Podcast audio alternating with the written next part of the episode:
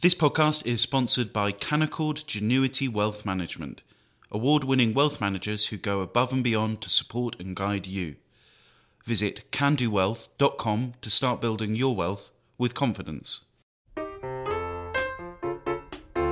Hello and welcome to Coffee House Shots, Spectator's daily politics podcast. I'm Katy Balls and I'm joined by Isabel Hardman and James Forsyth. The Sue Gray report has finally been published. Isabel, can you talk us through some of the main points?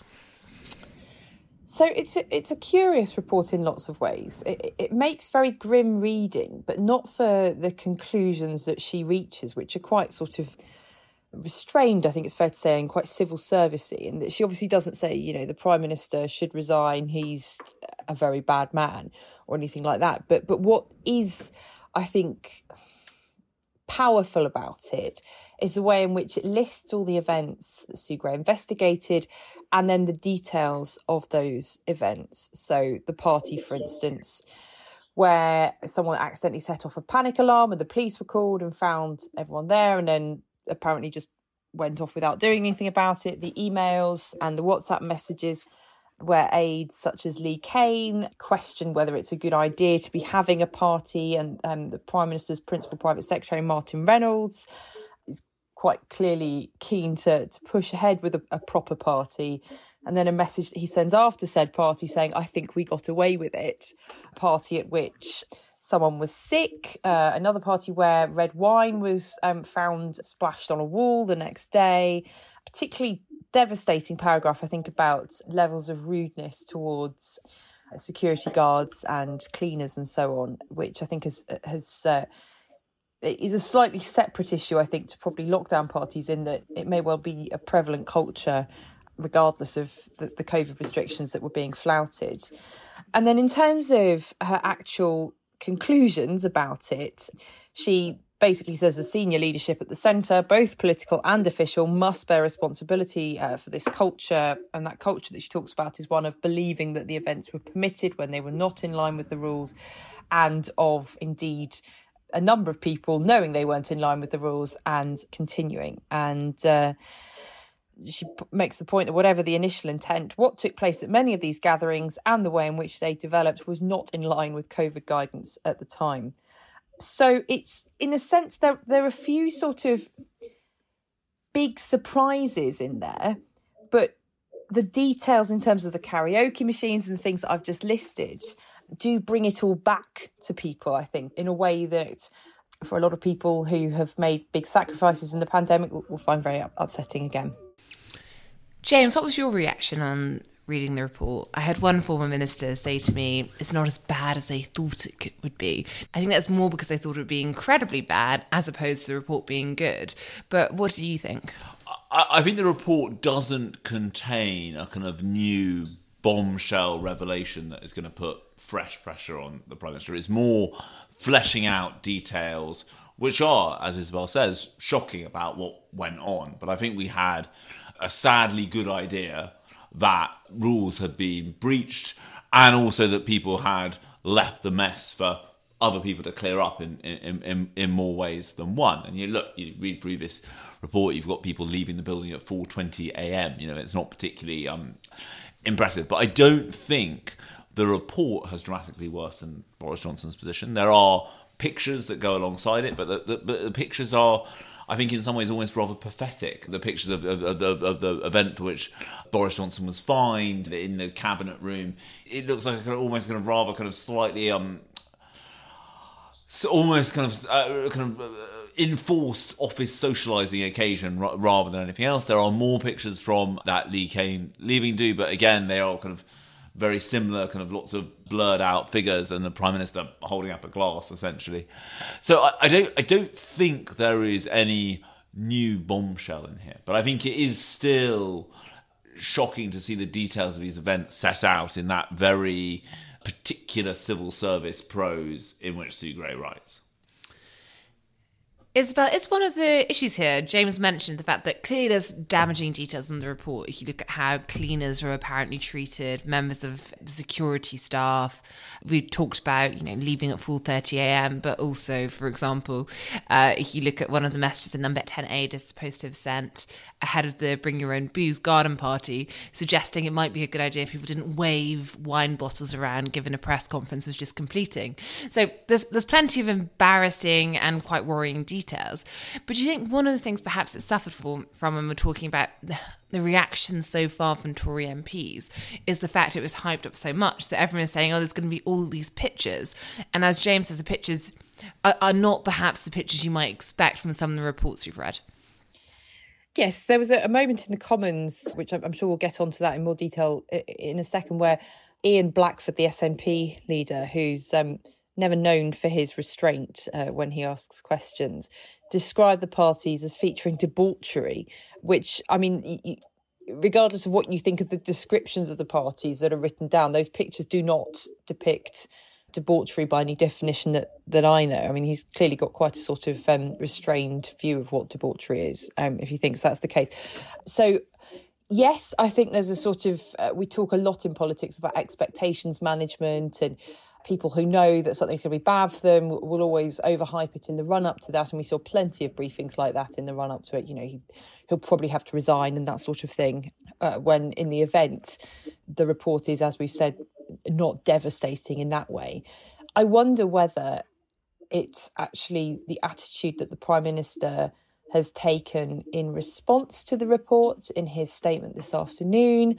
He's obviously got a meeting later today with Conservative MPs, and also the way in which a number of backbenchers are quite clearly setting up the scene for to move on to the privileges committee inquiry into whether he deliberately misled parliament uh, with his assertions about there being no party. There were a number of questions on that today from robert buckland from john barron and so on. I wonder whether that's where we'll see the the drama rather than in the pages of this report as as many people had perhaps wrongly given it was being led by a civil servant come to expect James, let's talk about the debate as Isabel mentioned in the Commons chamber. The Prime Minister gave a statement. He said he was humbled. Did he appear humbled to you? I think it was an interesting definition of humbled. I think he was very keen to get on the attack and go after Keir Starmer. This was not this. And what was his What was his nickname for uh, Keir Starmer? It's a, it's a Korma. Uh, Sir Beer Korma. Oh, yeah, Sir Beer, Sabir Korma. Yeah. And I think you could see Tory MPs exchanging glances at that as to whether this was perhaps a tone that demonstrated it was hardly kind of self flagellation. I think that the biggest question and danger for Boris Johnson is this Privileges Committee investigation into whether he misled the House or not when he's spoken about the COVID rules being followed in Downing Street previously. And I think that that, that is going to be the most difficult moment for him because I thought it was very telling. Only 13 Tory MPs wanted to take part in today's statement. Now, some of them, like Tobias Ellwood, wanted to do that to, to, to go after the Prime Minister. But, you know, I, I mean, the, the, still, it is still the loudest sound in Westminster is the silence of Tory MPs. The vast majority of them don't want to say anything about Partygate one way or the other. You know, but, yes, there are some ministers who've been busy tweeting this afternoon, some backbench MPs such as Natalie Elphicke in the Chamber, you know, who want to go out and aggressively defend Boris Johnson. Then there are some who want to call for him to go, but the vast majority of the Tory party is, is trying to keep their head down. The thing is that for those MPs who end up on the Privileges Committee, and I don't think people are exactly, uh, with the exception of Laura Farris, exactly eager to be on the on this committee for this particular inquiry, they will have to make a decision. Right? The, the silence for them will not be an option, and that that is why I think this inquiry holds danger for Boris Johnson. I think you can see, though, I thought it was quite interesting in his statement, he is clearly already beginning to think about that because he was already trying to explain that when he had offered the House these assurances, he had done so because he was passing on assurances that he had been given. So, therefore, what he had said was accurate to his knowledge at the time. I still think that he needs to do a better job of explaining, if that was the case, why he did not uh, if you inadvertently mislead the House of Minister, you're meant to come to the House and correct the record as quickly as possible. I, I think it has been obvious before today that not all the COVID rules were followed in Downing Street. And I think he, he still needs to do a better job of explaining why he didn't move faster to correct the record. Isabel, I'm sure some listeners are thinking, well, we heard that if Boris Johnson received a police fine, that would be a crunch point. We heard the local election be a crunch point. We heard the Sue Gray report would be a crunch point. Why would the Privileges Committee be any different? Do you think MPs are just likely to always walk back from the brink? Yeah, it's a really interesting question that ties into the wider question of will Boris Johnson always get away with it? And uh, the it applies not just to Partygate, but just his, his general demeanour in life, I think. And uh, in a sense, yes, obviously, as you say, that, that they are sort of moving on to the Privileges Committee now as their focus. But I wonder whether, and this was the subject of Prime Minister's questions today, whether it's the cost of living plus his eroded authority and the lack of goodwill towards him on the backbenches that may be the the thing that becomes the the major problem as opposed to the the privileges committee inquiry but it is it is worth taking a step back and thinking that five six years ago it, would have been extraordinary to have accusations of lying against a prime minister being made so regularly in the Commons that not only does Speaker Lindsay Hoyle have to remind MPs to moderate their language rather than what speakers normally do, which is just tell them to stop making strange sort of cow-like noises of support or heckling, but also that in the debate about the referral to the Privileges Committee, he allowed MPs to use the word liar. And this is not normal and it's an extraordinary state of affairs that we have a prime minister who is under investigation for having potentially lied to the house of commons um, and who has been found by the police to have broken the law now, James, in terms of hurdles for the rest of the day, and of course things get particularly dramatic, we may bring you a second uh, coffee house shots. But just thinking ahead, obviously the Prime Minister is giving a press conference and then also it's addressing Tory MPs. Do we have any sense what type of tone he's going to take? Because last time around, when Boris Johnson apologised after he received a fixed penalty notice, he was quite solemn in the chamber, arguably more solemn than he was today. And then he cracked quite a few jokes.